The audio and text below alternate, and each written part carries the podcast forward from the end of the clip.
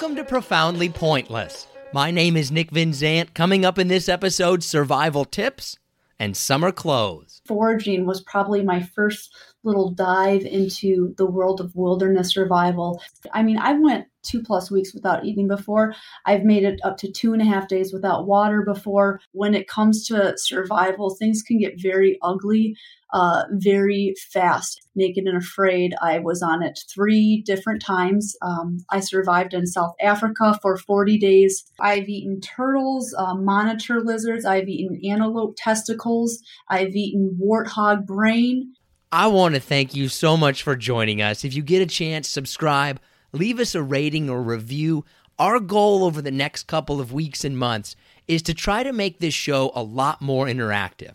So if there's anything that you think, if there's anything that you like or that you don't like, guests that you want to hear from, topics we want to talk about, we really do want to hear from you. So our email address is right there. We're on social media, Profoundly Pointless, TikTok, Twitter, and Instagram, and even in your podcast app. Leave us a comment. Let us know what you like or don't like. Because we've been doing this show for almost 4 years now, and it just feels like something is missing. And honestly, I think that something is you. Like, we want to know more about what you think. So our first guest teaches people how to survive extreme situations, and she has been in some very extreme situations, everywhere from Africa to the rainforest. She has survived for weeks on end with basically nothing. And you might recognize her from the TV show Naked and Afraid. The inside look at how that show comes together and what the situations that they're in are really like is fascinating. This is survivalist Melissa Miller. When it comes to kind of survival skills, like, how prepared do you think that most people are? Oh, goodness. And in terms of for a catastrophic event, unfortunately, not much. The whole prepper type thing seems to kind of be something that is actually coming a lot more commonplace nowadays. But, you know, a lot of people look at it and just think that people who, you know, go out of their way to be prepared or know all that survival skills, they kind of think they might think those people are a little crazy, but it's a great skill to have it, because when the time comes that you need it, it's really a time when you really need it. And it's definitely one of those things, like, if you don't know it already, it's kind of too late. Yeah, it's good to have a few basic skills, especially in terms of just emergency preparedness.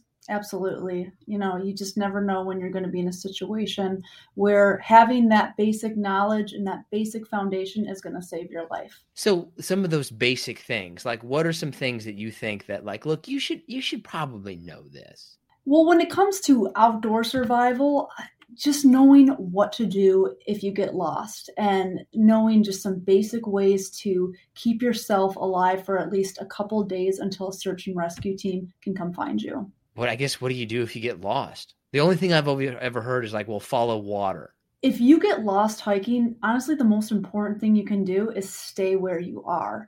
And I know that sounds contradictory, but people will come find you. If you are absolutely, totally, and utterly lost, if you're at that point where you're off grid and you're in a hiking trail and you have no idea where you are, stay put and figure out how you can survive the night, because people are going to come find you within, you know, you're going to get reported missing or whatnot. People are going to know what's up.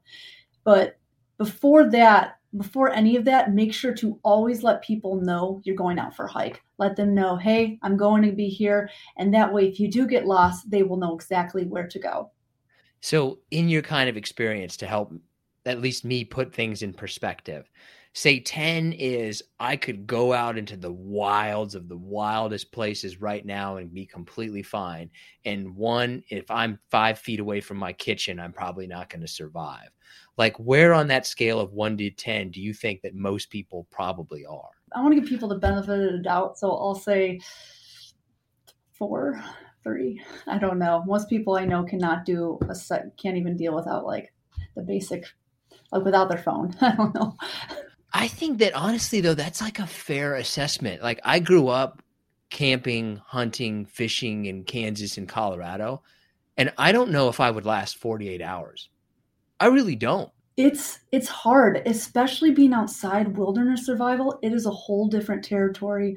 When you don't have the right equipment, you can die really quickly. It's scary. There's a lot of things that happen really quickly, like being too cold, hypothermia, and dehydration.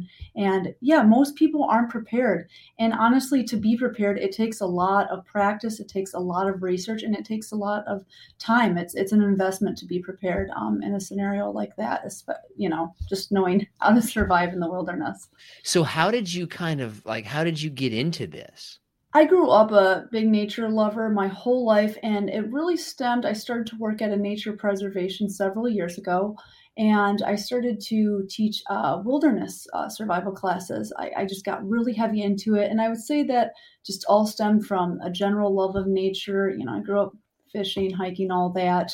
And I think foraging was probably my first little dive into the world of wilderness survival and learning about edible plants and fungi, berries, all that stuff. So edible plant species that you can find outside. That's always really worried me, because I thought like, oh, if I get lost, I have no idea. Like, should I eat that? Can I eat this? Like, is there a way that you can tell, like, you can eat this, you shouldn't eat this? Because it seems like the consequences are like, if you pick the wrong one, it's really bad. I highly, highly recommend, don't just go out there and do it. It's definitely something that takes a lot of time and practice, and you want to make sure you're eating the right thing. There are poisonous species in your backyard. There are deadly species out there in the woods, in the local park. You just always got to be on top of your game. So yeah, do tread with caution. I would say I have I have a lifetime of experience with being outdoors. It's something I've always been very in tune with.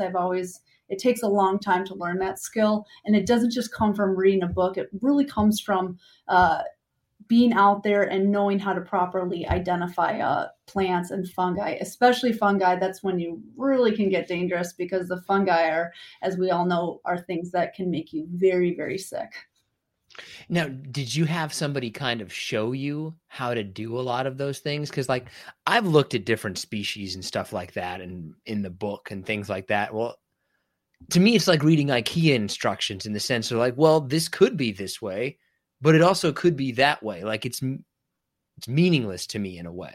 Yeah, you know, it's one of those things that the more you get out there and the more you look at plant species and learn how to properly identify, the better you will get. If you just walk out there with a book and expect to know how to identify things, it doesn't work like that. It's something that comes with time. You know, I taught classes on foraging, and I did a lot of research. And even I, Nick, am still not 100% sure. I am always very cautious. And even when it comes to things like mushrooms, especially, I am not fully comfortable, especially when I'm not in my like local area. I won't mess with things when I'm in a different state or especially different country. We had a guy on here who was a fungi researcher, and he said the same thing. It's like, look, I've been studying these and have a doctorate in it. And there's still some stuff like, I don't know exactly what that is. Right.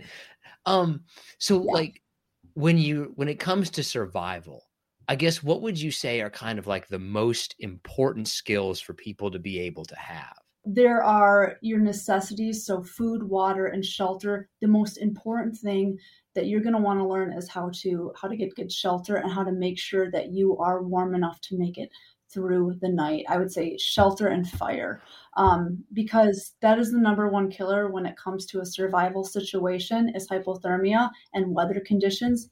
Especially, let's say you're walking on a 70-degree day and it rains, you get wet. That goes to 50 degrees at night, your body temperature is wet, your body temperature is going to go down to like 40. So making sure that you're staying dry, that you have shelter to cover your head from rain, and fire, and then water, and then food. But number one is always having a plan to know how you can get some form of shelter to where you're not going to go into a form of like hypothermia. It's the number one killer in these wilderness survival cases. You know, people, they get too cold. Shelters even before water? Me knowing nothing, I'd be like, well, I better find water because Yeah. So Nick, there's this really popular rule. It's like the rule of three. It's a survival thing. So in extreme conditions, your body can survive 3 hours without proper shelter, 3 days without proper water, and 3 weeks without food. I mean, I went 2+ weeks without eating before. I've made it up to 2.5 days without water before, but I've always established shelter first, because in a very cold or in a very extreme weather situation, you can perish without proper shelter. So shelter is always the number one priority, and then knowing how to do fire, or trying to know, like, always carry a backup fire making method, and being aware of ways to make fire in nature is very important to keep warm. Are we talking, I got to build myself like a 3-bedroom condo out here, or do I just put some leaves on myself? Like, how good of the shelter does it need to be like, all right, that's good enough? I would say the most important thing when it comes to shelter is familiarizing yourself with different types of insulation that you can put on the ground to sleep on, because the ground will sap your energy at night when you're sleeping on it. So being aware of where there might be dead leaves or moss, so you can put that on the ground and lay on that if you have to overnight it. And then just knowing how to create a very simple shelter. Probably the most simple shelter I can think that is super easy to learn is a lean-to. Pretty much you can make one by taking a bunch of sticks and kind of, I'm sorry, I can't raise my arm, but I'm trying to show you. You're okay. Don't worry. For people who may be listening to this at home, Melissa hurt her collarbone, so she can't raise her arm very well. What a common way is people will take like 2 sticks like this, and then they'll take another one like that, and then you would put more sticks on it, and it kind of creates like a little tent shape. That's pretty much a very basic lean-to. Now, you mentioned like wilderness survival. Are there other kinds of survival? There are all different types of survival. So I currently work for a magazine called Recoil Off Grid, and their focus is urban survival in the case of a catastrophic event where we lose the power on the grid. And it focuses on different types of urban awareness, urban survival situations. I guess in urban survival, like what are the big things there that people should be aware of? Well, civil unrest and basically total shutdown of the government, I think, is the biggest fear that people have when it comes to that. So basically, imagine a situation where all forms of law enforcement and government go away completely, and you basically need to figure out how to survive in a every man for himself situation in an urban environment. And we would like to believe that humans would come together and work together, but when it comes to survival, things can get very ugly very fast, especially if people are in a situation where they're fighting for resources like food and water. So yeah, urban survival, it's a very scary situation. And that is why you kind of have these people that, like, you know, they'll stock up on ammo, they'll stock up on food. You know, people look and go, oh, you're crazy. But gosh, if God forbid a really crazy situation happened where we lost, you know, a form of, if the government lost control, or people, you know, we got into this kind of. Yeah, no, I know what you mean. Yeah, no, I mean, yeah. And that's the kind of thing. I mean, look at the beginning of the pandemic when we had like not even a food shortage, but the idea of a food shortage, and look what kind of people did. I'm not one of those like doomsday people necessarily, and if that's your thing, whatever people want to do, that's your thing. But I do kind of have that feeling, is like, oh, maybe we should kind of be ready for something. Like my wife and I, we've got earthquake kits in the house.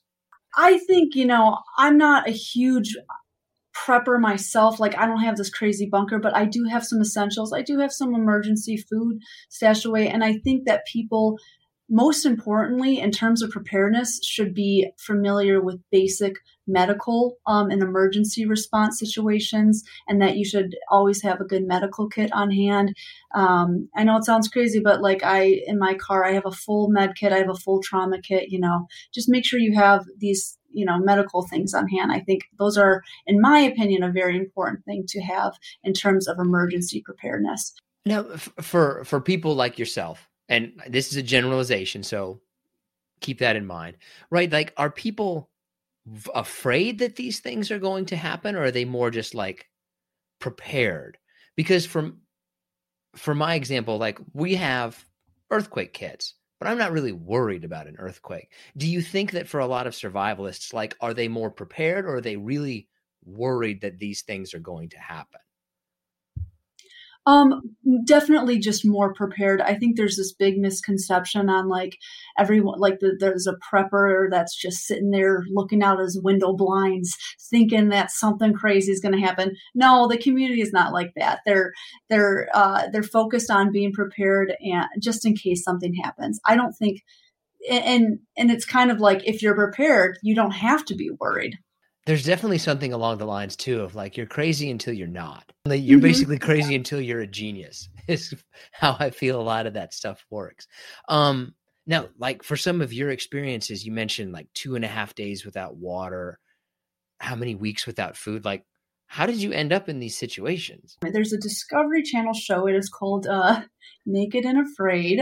It's this crazy concept of a show that is focused just on primitive survival. They throw two people out in the middle of the wilderness, and you have to survive. They give you like, you get like 2 to 3 items, and you have to survive completely. You have to survive with that, and that's all.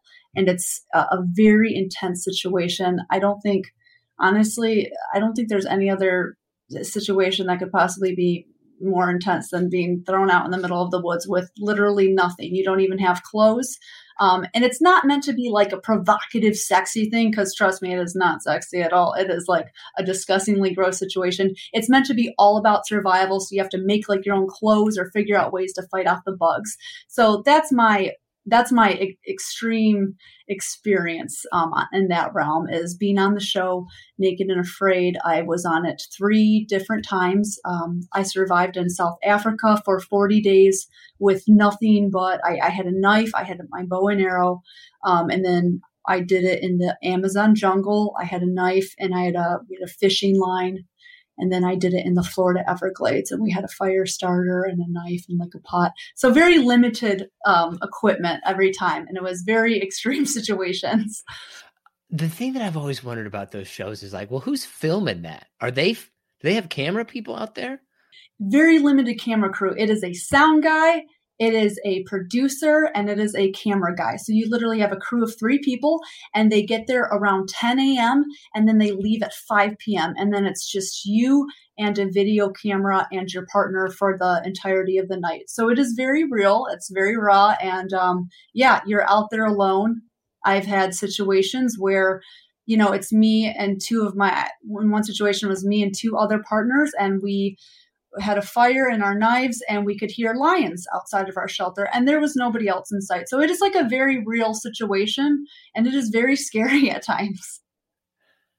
Are they just eating in front of you? That's what I would be like. Bob, the camera guy, just got his granola bar sitting here, and I'm like digging in the mud for... No, so the crew is not allowed to eat in you. They're not allowed to eat in front of you. They're not allowed to like smoke in front of you. No, that would be torture, because yeah, all you're thinking about out there is, it would be so mean.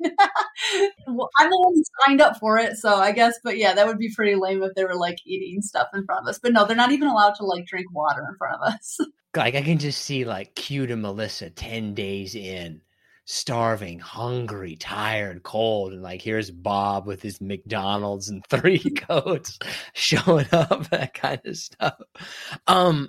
No, they feel bad for us, if anything. They actually always tell us, like, oh, we feel bad for you. So I don't even think they would want to do that to us. It'd be pretty tough. When it comes to, like, things that people need, like, what kind of stuff would you recommend? Like, all right, you should have this, you should have this, you should have this.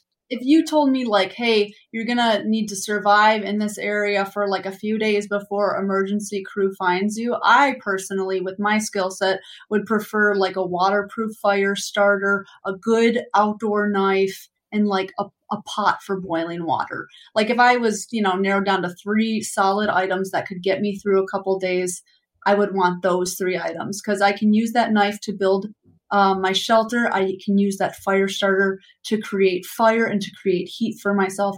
And I can use that pot to collect water and to cook food and to cook water to sanitize it. Are you ready for some harder/listener submitted questions? Oh, okay. Yes. What skill took you the longest to learn? Ooh, probably being able to build and create a friction fire outside. It involves knowing how to procure the right materials and use the right woods. And it also involves really a specific technique to create a bow drill friction fire. That took me quite a while to learn how to do that. Are a lot of those skills, are they hard things to do, or do people just need to know how to do it? I would say it's about 90% experience. It's not necessarily hard. It's just tedious, very time consuming, and a lot of trial and error, especially when it comes to things like primitive trapping and friction fire. And primitive trapping is basically kind of like building like rabbit snares or something like that, right? Yes. Yeah. And doing it out of things like natural materials. So when I say like primitive trapping, I mean building like an animal trap with like, you have a knife and that's all you can use, and you're building everything from natural materials. It's very hard and very time consuming. You know, you see people make like something like these primitive fish baskets, and you'll see them do it on TV, and that something like that takes a whole day just to collect and find the right materials to make it, you know, not let alone another day to like weave it and make it properly. So everything, it takes time. It's not hard, but it just takes a ton of patience, time, trial and error. Brains or brawn? It's definitely brains. I would say, yeah, brains, 100% knowledge, patience. It's a mental thing. You have to have the right mentality. But endurance, I will say endurance and fitness is important as well, though. I don't want to dismay, you know. This one might hit on the nose. Why do you keep getting injured? Because I like to live a dangerous lifestyle. Yeah, it's a common... I mean, my hobbies are wilderness survival and like extreme mountain biking. So I guess when those two things combined, you know, downhill mountain biking and wilderness survival, it tends to be a kind of a recipe for getting injured. Of the three places that you were on Naked and Afraid, or other places that you've been to, like what would you say is like, oh, this is the hardest place to survive? Hands down the Amazon rainforest. Rain is super hard to survive in because it's really hard to keep fire, and you need fire to boil water, and you need fire to cook food. I always tell people I would rather do 60 days in South Africa than 20 days in the Amazon jungle. It is so much harder to survive in a wet rainforest. Most common mistake people will make. Not learning how to properly do fire. I think fire, like I said, fire is my favorite part of primitive survival, and not knowing how to do fire because you just need fire for food. You need fire for water.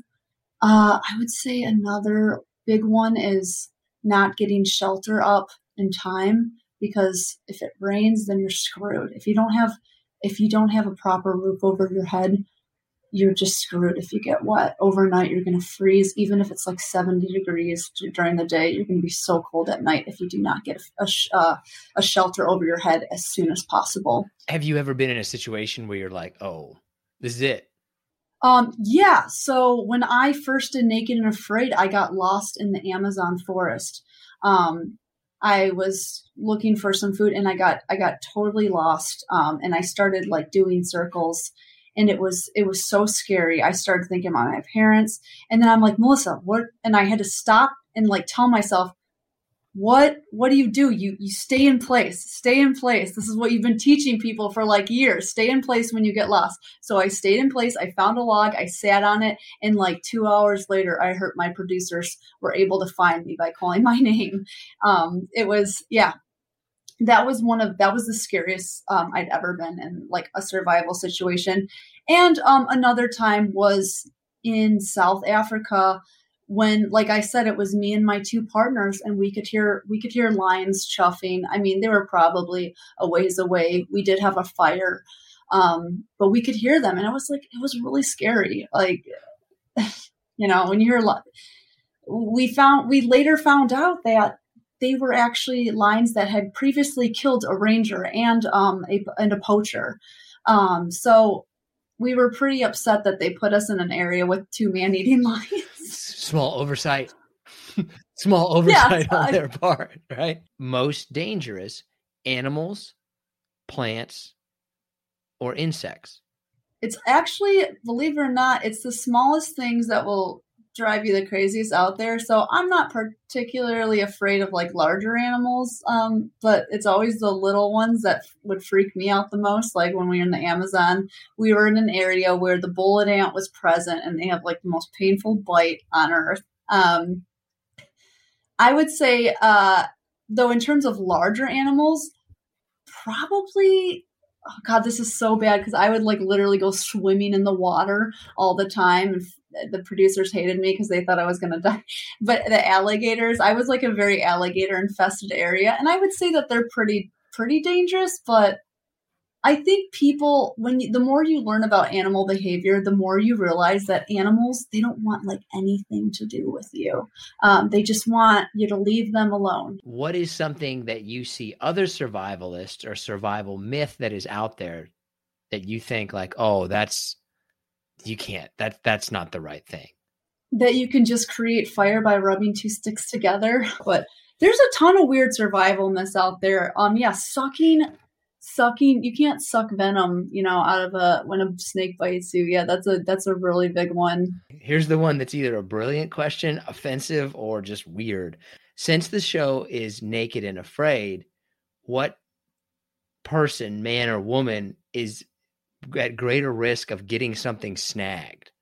So definitely the man. In fact, there is like, I know that a lot of the Amazon tribes, they have actually like, it's a contraption where they'll like tie a rope and they'll secure their penis and sometimes their balls. In the Amazon tribes, they'll secure it against their stomach because of fish potentially coming to nibble. Yeah. Oh yeah, I've heard of that fish.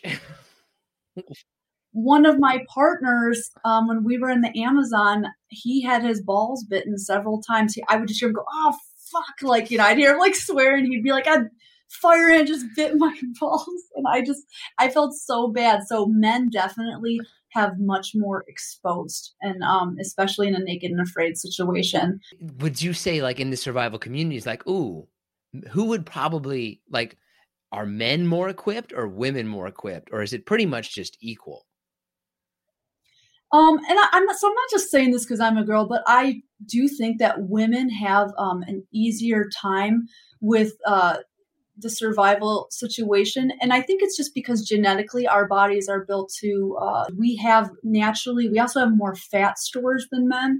And from my experiences on the show, women tend to deal better with, caloric restriction than men. And I think a lot of that is just set up in our biology. We also are, and I don't want to confirm this, but I've heard many times that women just have a higher pain tolerance because, you know, of the fact that we have to give childbirth, too.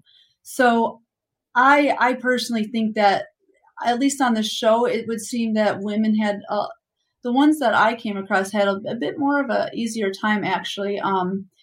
And I will say that we also have just, I think throughout life, I know I personally had experience with like more dieting and more calorie restriction. So I was like prepared, you know, compared to like one of my partners in one of the challenges who was used to eating like 4,000 calories a day. I was like, oh, this is just like an extreme diet. Well, I've never done that extreme of a diet, but you know what I mean? Yeah, I think biologically women's bodies are set up a little bit better to tolerate pain and to tolerate starvation.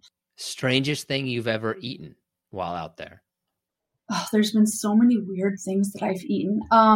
Well, let's name a few. I've eaten turtles, monitor lizards. I've eaten antelope testicles. I've eaten warthog brain, warthog eyeballs. I've eaten, all sorts of snakes, lizards, and that's just to name a few. Which one tasted the best? The monitor egg. It was monitor lizards are these type of eggs found in Africa, and it could have just been because I was really hungry, but man, it was a delicious yolk.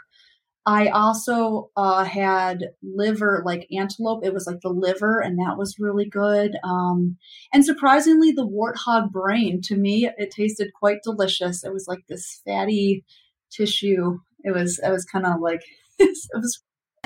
weird because normally in my day-to-day life, I would not want to eat any of that stuff. But when you're hungry, everything kind of tastes like a delicacy. That's pretty much all the questions that we got. Is what's kind of coming up next for you?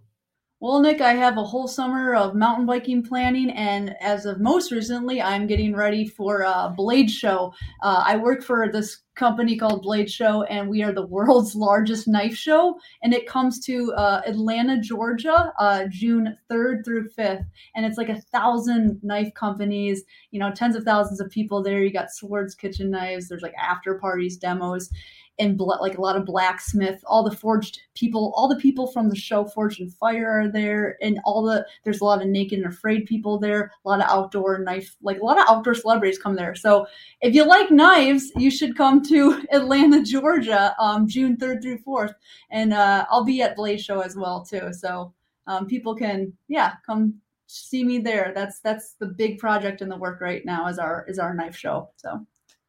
I want to thank Melissa so much for joining us. If you want to connect with her, we have linked to her on our social media accounts. We're Profoundly Pointless on TikTok, Twitter, and Instagram. And we have also included her information in the episode description. Okay, now let's bring in John Shull and get to the pointless part of the show. If you meet somebody else with the same personality characteristics as you, do you like them or not like them? Ooh, that's, that could be a whole other discussion, but I'm just going to say, I think as a general rule of thumb, if you meet somebody that has the same characteristics as you, you usually do not get along with them. Yeah. Anytime I've met somebody who's like me, I have not liked them. But then does it make you wonder if you don't like them, why do people like you? Maybe you just don't, maybe you're projecting and you don't want to maybe make the realization that somebody else could be like you. Wait a minute, you can't be like me, I'm me. Or maybe you really don't like those qualities in yourself. Maybe you secretly don't like those qualities. And then when you're confronted by them, you realize, oh, I don't like that about myself. Is it like how you got a haircut for this episode? I didn't get a haircut. My hair just looks fantastic. And I can get my wife to back me up on this.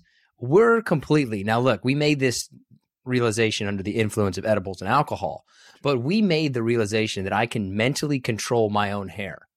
I'm serious. I can think of what I want my hair to look like for that day, and it will look like that. I can mentally control my hair.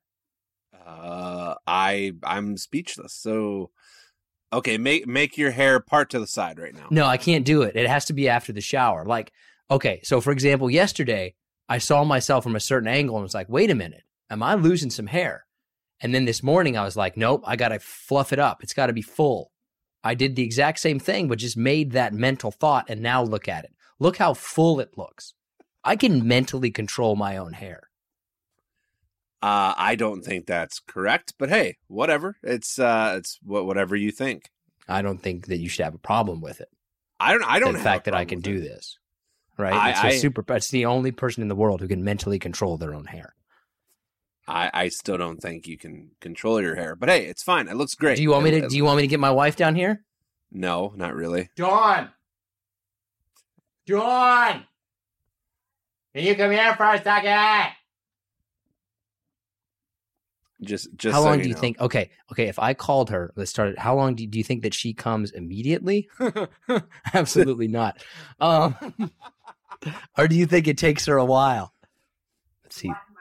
Oh, that's reasonably quickly. Oh, yeah. Okay. She came pretty quickly. Yeah. Can I mentally control my own hair? Yep, sure can. See that? She just said, what a large penis you have. So she just said whatever you wanted to hear. All right.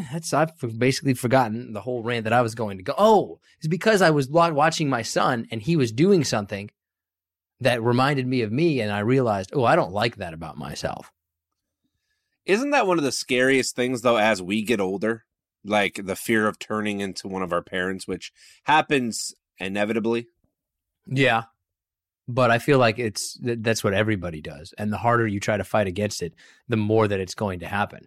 Because once you become a parent, then you revert like your personality to the personality of your parents. And like, well, what did they do in this situation? And you just copy them.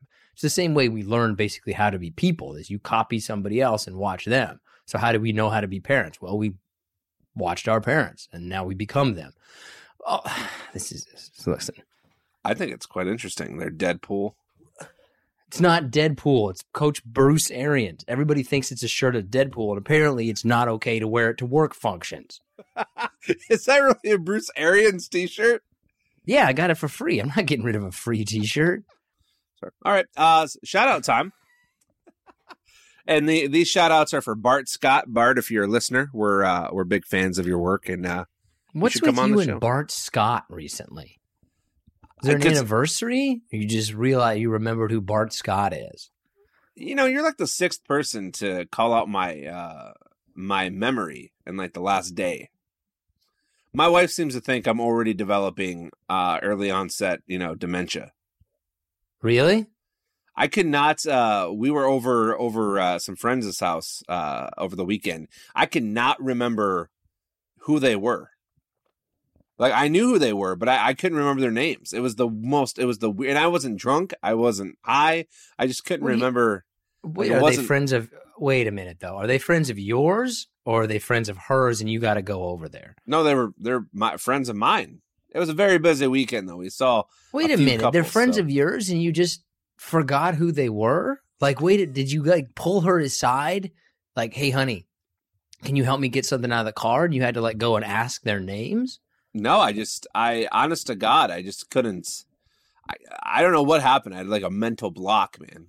It was the weirdest thing. So, yeah, dude, you should probably go to a doctor. I have a physical coming up. We'll see what they say. Hopefully, everything is green and not red. You getting the poke in the butt yet, or are you not that age? No, I'm not to that point yet to where I'm getting a poke in the butt. I haven't had a poke in the butt either. I mean, I'm not shying away from it. You got nothing wrong about it. I think it's important. Okay, but when you get to the poke in the butt stage, do you want the doctor to be a man or a female doctor? Wow. I feel every man would say, yeah, give me the woman until like you get the woman and then you realize she's done 1,000 of these and she doesn't care about your butt from anyone else's butt. No, I would rather have a female doctor do it only so that I could then just tell myself like, oh yeah, I've had a girl, put their finger in my butt before and then just leave it at that and not give any explanation. And then somebody would say, how was it? And I'd be like, wasn't the best, wasn't the worst, it had to be done. So I would rather have, a female doctor stick their finger in my butt than a male doctor. I just think based upon physics alone and thinking about the size of a woman's hand or a man's hand, it's a good point. Yeah, I don't, It's a good point. I'm a gentle person. Point. All right, I don't need, sausage digits going up there. I'm good, man. I'm fine.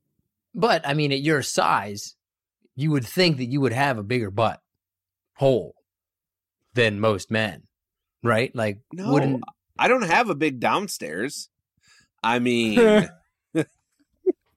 I don't. My waist and my legs aren't proportionate to my upper body. I don't think I have a regular size butt. First off, that's a question. Do you think your butthole is proportionately bigger than other people's or smaller than other people? I don't think buttholes are different no matter how big you are. I think you have a butthole. No, not everybody has the same size butthole. I can't. This might be the most pointless thing we've ever talked about in this show. But there's no way everybody has the same size butthole. Everybody has to have it. There's no way. Like, you think Shaq's butthole is the same size as yours, or is the same size as mine? It's probably not that much different. You think Shaq has to have like different plumbing in his house? Have you ever seen his wife? I want to know how that works. I mean, that's incredible. That's a strong woman. I mean, there's no way that they can actually be having sex. I mean, she is. Yeah, dude, he's got like 10 kids, man. The size of his leg is not even like fair. But anyways, getting back to the butthole thing. Yes, I think everyone pretty much has the same size butthole. No, I think it's proportionate to your body size. Right? Maybe. It's just like fingers. It's got to be the same as your fingers. Not everybody has the same size finger. True. I mean, I just don't think. I don't think there's like extra large size buttholes and extra small size buttholes. I think everyone's kind of in the same range. Proportionate to their body size. I would agree with you, but not. It's not like one size fits all. That everybody just is made with the exact same size butthole. All right, you ready for shout outs? No, but just because I'm thinking about buttholes now. So thank you. Buttholes, and buttholes.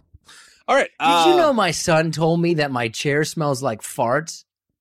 So I don't have a sense of smell. How can the chair smell like farts? I don't understand how that's possible. Like, does the fart seep into the fabric? Yeah, for sure. Oh, it does. I mean, so think about it. How does any chair not smell like farts? Every chair would have to smell like farts, correct? Yeah, I mean, just think about it logically. You sit on that chair at least 6 hours a day, and you've sat on it for the last 2.5 years. It's going to smell like ass. But then everybody's chair would smell like ass. It's not like just completely. Oh, God, yeah. It's... Yeah, I don't feel so bad about it. You're not the only one's chair that smells like a steaming pile of dog shit. Okay, good. All right, good. I just want to make sure I'm not alone. All right, let's see here. Jenna LeBlanc, appreciate you. Shasta Simcoe, Moraham Boro, Malvina Paulus, Corey Alexander, Sun Stoneburner, Edward Cardenas, Abby Alford, Ivan Morgillo, and Ruby Van Weeren. Appreciate you all coming right after the butthole talk. But those are our shout outs for the week. It's nice. You did a good job on that one. Not a lot of pausing. Seemed to be pronouncing everything correctly and clearly. You've gotten a lot better over the last couple of weeks, I feel like. I mean, you had some big stumbles with the shout outs for a while, we had to like edit them and redo it. I feel like you're able to say people's names now. I'm a one time. Can't remember them, but you can say them again. I'm a one trick pony. I stop for no man. You know what I mean? Not a clue, honestly. I have no idea what that means. I have no idea either, but it sounded good. I'm under the belief that no matter what you say, if you say it with confidence, you can get people to believe it. Oh, 100%. I mean, as a former news reporter, I can tell you how many times I have absolutely no idea what's fucking going on. But if you just say it like you do, people are going to be like, guy's probably right. All right, so let's see here. I got a couple of, cue it up, bangers for you. God. All right, what's a worse place to go into, Nick, for yourself? Let's say it's an 85-degree hot summer day. The deli section meat at Walmart or a Popeye's chicken? I feel like this is a smell-related question that I have no answer to. Oh, no, it's an everything question. You obviously have never been to the deli counter at Walmart. No. What's wrong? But what's the big deal about? I don't understand the question. Like, why is the deli counter at Walmart any different when it's warmer outside than when it's cooler outside? I've never noticed any particular difference. Now, if you're talking about the 4th of July, I'm not going to the deli meat section on the 4th of July, but I don't understand why does the heat have to do anything with it? It really is, there was a study that was released, or probably a very biased study, on the worst places to be inside on hot days. And one of them that was on the list was Walmart. And it makes complete sense. for many reasons. Not hating on Walmart specifically, but they're always very dirty. The clientele is usually not the best. And a deli counter in the middle of summer at Walmart is not a place I'd want to be. Okay. Are you going above it? You're going to say that you can't smell? I literally have no opinion whatsoever. I mean, I just don't understand how. I feel like that study is some bullshit that somebody just made up. And well, they got some random guy with a smart-sounding name to put his name on it. And then they're just like, okay, well, like I hate studies like that, right? Did they go to every single place in the universe, right? I mean, it's like whenever we talk about the 10 best books or the 10 best movies, did you see all of them? Well, then it's just something somebody made up. I mean, like this list of the top 10 podcasts has the exact same podcast on every single year because it's made by some intern. This study is bullshit. I don't. And quite frankly, you should have screened your questions better. I don't. Okay, disagree. I've never chastised you about your questions before. I chastised my wife on Saturday and regretted that. You also left me a fantastic voicemail, so thank you. I appreciate that greatly. I got after it this weekend. I'm pretty happy about it. You did, as you should have. Do you want to discuss it? Can you describe your evening in 3 words or less? I can describe it very quickly, but I partied so hard on Saturday that I was physically exhausted on Sunday. I'm pretty proud of you. I was exhausted. All right, let's see here. Okay, let's move on. So I have two things that I want to ask you about. So one of them is, these aren't questions, but I want to know your thoughts. So we're gonna have two topics instead of another question this week. Okay. First was there was a satellite image released of what appears to be a doorway on Mars. Have you seen this photo yet? No. Why would there be a doorway on Mars? It looked legit. I mean, for me being the space guy, I can tell you it looked real, and it was verified and authenticated by NASA as being some kind of unexplained something on the surface of Mars, and it looks like a doorway. Is this going to be a man on the moon? No. Like, right? Like, is this going to be like, oh, the face of the man in the moon, where it looks like a face? Or is this like, ooh, that could be a door? Because we know it's not a door, right? Like if you're that advanced of a civilization that you're making doorways on Mars, you're not just going to leave that thing there like, oh, forgot about this. I mean, everyone makes mistakes. Look at Watergate. You know what I mean? I mean, people make mistakes. It happens.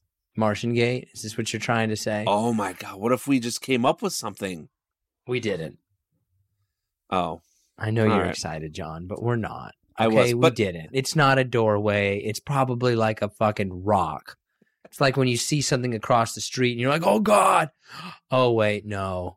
It's like whenever they have bomb threats and it turns out to be like somebody's lunch pail that they left in a car. This is what this reminds me of. Until it isn't. Until it's an actual device. Which is how often? Probably less than 1%. Right? All right, it's not a door. It's like a rock on the ground, right? What did the NASA Mars scientist say? Did he say it's a door? They just said it was unexplained. First of all, wait, it's a door on the ground? Why would there be a door on the ground? No, like, think about that. Like, the Martians were opening up the door, like a door handle, and they would open it up. That's not the way to go underground. You would have sliding doors. It would part, like when you're walking into a grocery store and it catches the thing. So there would be no door handle. It wouldn't look like a door. I think you're getting way too hot on this. I think you need to see the photo. Just using logic. Let me look at this picture of the Martian door. Oh, I found Martin Door. It's apparently a garage door supplier located near me. No, not the same thing. What? That's it? That's the door? You have to admit, it looks pretty good. It looks pretty good if you had already convinced yourself of it. Otherwise, it looks like a rock. Like what's okay? It's the same thing, right? It's always the same thing. It's always the simple answer. Have we stumbled upon signs of an advanced civilization that accidentally left an open door to their secret underground world, or is it a rock? Which one of those is probably the answer? It's probably the a rock. Underground. Right. Exactly. So let's prepare for the invasion. Get ready for it now. Man, you got pretty hot. Good to see your face get a little flushed there. No, I'm actually just kind of sunburned from the weekend. Oh, we'll tan. So that's what you get. I'm like 18 shades darker than you are. Oh, man. I look like fucking... you got to go outside, dude. I was outside a lot of the weekend. I don't know what to tell you. Pretty big week this week in movies. Top Gun 2 is coming out. How excited are you? Give me your excitement. Come on. I don't care. Tom Cruise is one of those people that I cannot watch in any movie under any circumstances. Not only... new movies, but old movies as well. His weirdo personality has completely ruined all movies that he has been in or will be in or has been in for me entirely. Won't even watch it. Don't even watch the trailers. Can't even look at it. If I see Tom Cruise in a movie, a trailer, on a website, I immediately pass it over. I understand that. I really do. However, he's made some good stuff. I think it's, you have to discern, you have to differentiate the actor from the person. I can't think of a good movie. Well, I haven't seen any of them, but I can't think of any good movies he's made. The last good movie that I would say that Tom Cruise was in was Tropic Thunder, and only because you didn't realize it was him. Because he was in a fat suit. Yeah. Matthew McConaughey was pretty funny in that movie too, but... I don't remember that. Oh, yeah, I do remember that. Okay. Let's see. The last thing I have is this is how lazy of a country we are. Somebody has invented burrito tape to tape your burrito shut.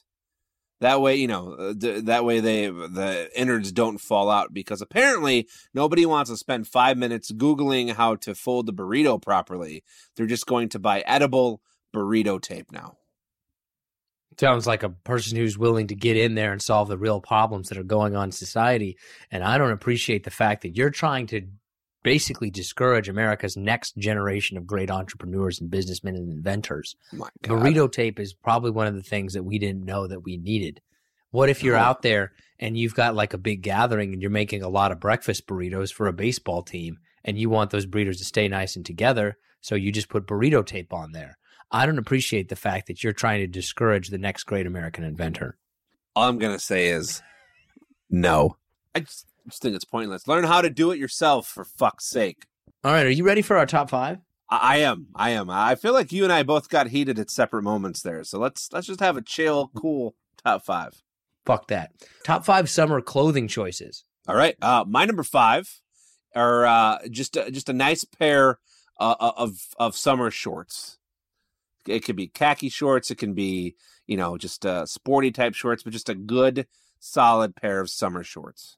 Do you feel that men's shorts are too long, too short, or just right now? Like, how do you feel about the length of men's shorts at this time? I think they're fine. I would say anything that comes to about the kneecap. You don't want to go below the kneecap, and you don't want to be above, the kneecap too far. Because then you're starting to show off thigh, and it's just a lot of guys don't have nice thighs.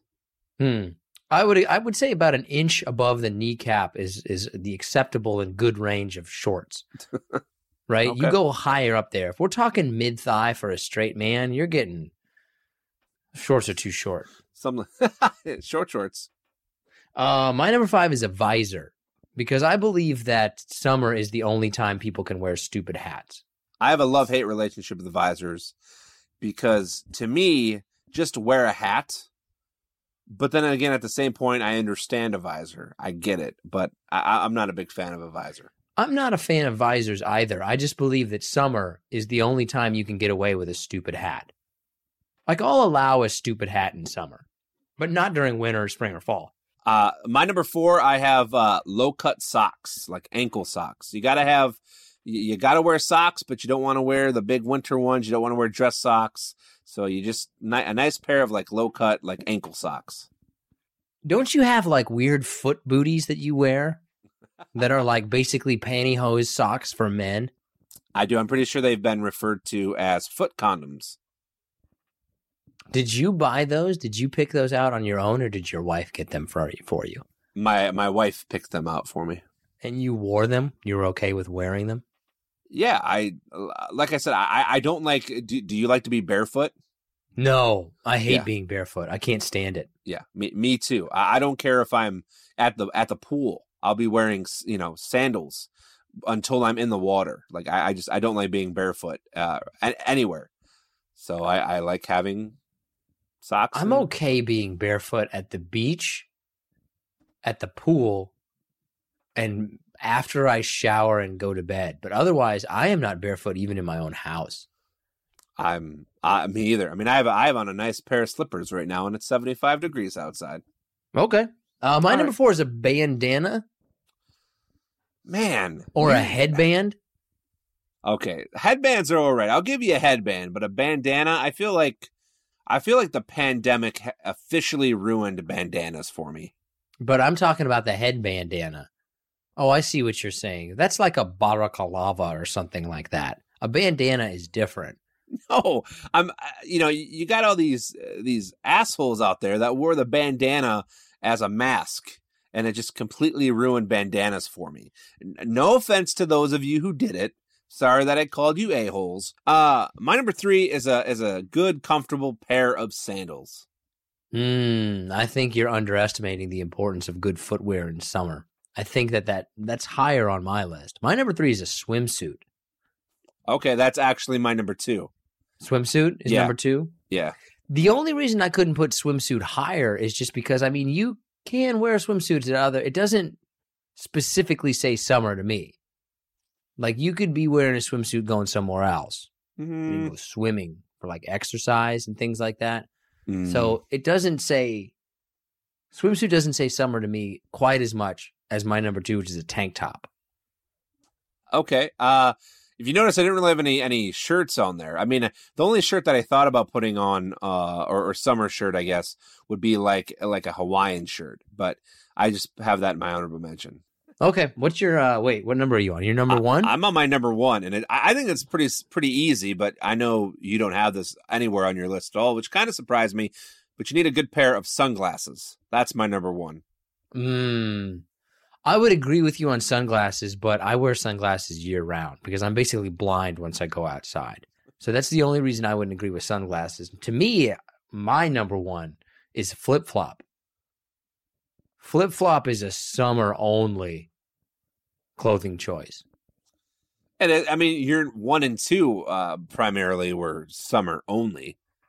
Yeah, that's why that really fits with the top five theme of top five summer clothing choices. Well, I mean, you're the one who just, I mean, flip-flops are fine. I mean, they're obviously on my list, but number one, I don't know. Because sunglasses have appeal, right? Yes, you use them in the summer, but they can also be used in the winter. But you're not wearing, sunglasses aren't exclusive to the summer as much as a flip-flop is. Like, I've got sunglasses on in the winter, but I'm not wearing flip-flops. It can be freezing cold. Like, I wear sunglasses going skiing. I'm not wearing flip-flops going skiing. Maybe you should try flip-flop skiing. I don't think they have it. I wonder if they have barefoot skiing. That would be pretty cold on your feet, to be honest. Yeah, I'm sure you can do it, but you're really going to regret that. Your feet basically have to be frozen in order to do that. Yeah, we're good. All right, honorable mention time. Let's see. Hawaiian T-shirts. I have like a good comfortable summer shirt, like those dry fit ones almost that are nice and light. They're not heavy. You can wear them outside. You sweat and it kind of soaks up the sweat. You can keep moving on. Just a good summer T-shirt. Yeah, I'm not really too proud of anything else on my list. What do you have on your list? No, I don't really have anything great on my list other. It's really definitely like the top five things, and then it's kind of really falls apart after that. I'm sure there's probably some clothing for women that we're missing. But I feel like, look, I think like bandana for women, right? Like that's about as close. Like I assume, like if I was buying summer clothing for my wife or for a woman in my life, I would be like, oh, I guess I'll get her a bandana. That's what women wear in summer. And that would be my only knowledge of women's clothing purchases during the summer. Should we have put beach towel on there? Is like a beach towel important? Is that top five worthy? Well, you can't really wear it. That's what I thought about, like having a beach towel. I don't know. There's like those things that women wear that they put on over their swimsuits, right? Mm-hmm. I don't know what those are called, though. Shirts? Swimsuit towels? No, there's not a towel. They don't wear a towel. They wear like the special swimsuit thing. Right? You're doing a great job. They've got like the swimsuit shirt that they wear. You know what I'm talking about. I do. I do. I want you to try to explain it because it's hilarious. I don't know what it's called. I'm okay with jean shorts on the 4th of July. Nothing denim, man. Nothing denim spells summer at all. It's got to be ironic. Oh, okay, that's going to go ahead and do it for this episode of Profoundly Pointless. I want to thank you so much for joining us. If you get a chance, we really do want to make this show more interactive. So whatever you thought about the interview with Melissa, things that John and I talked about, the top five, let us know what you think. Because like I said, like we feel like a part of the show is missing, and that part is you. And we want to try to include as much of that as we possibly can. So our email address is down there right in the episode description. And you can always find us on social media. We're Profoundly Pointless on TikTok, Twitter, and Instagram. And we really appreciate any feedback, reviews, ratings that you can give us. I think we're going to try to figure this out if there's like a way to leave us voicemails. So if anybody knows how to do that, then let us know. Because otherwise, it's going to take John like a year to figure it out. Seeking the truth never gets old. Introducing June's Journey, the free-to-play mobile game that will immerse you in a thrilling murder mystery. Join June Parker as she uncovers hidden objects and clues to solve her sister's death in a beautifully illustrated world set in the roaring 20s. With new chapters added every week, the excitement never ends. Download June's Journey now on your Android or iOS device, or play on PC through Facebook Games.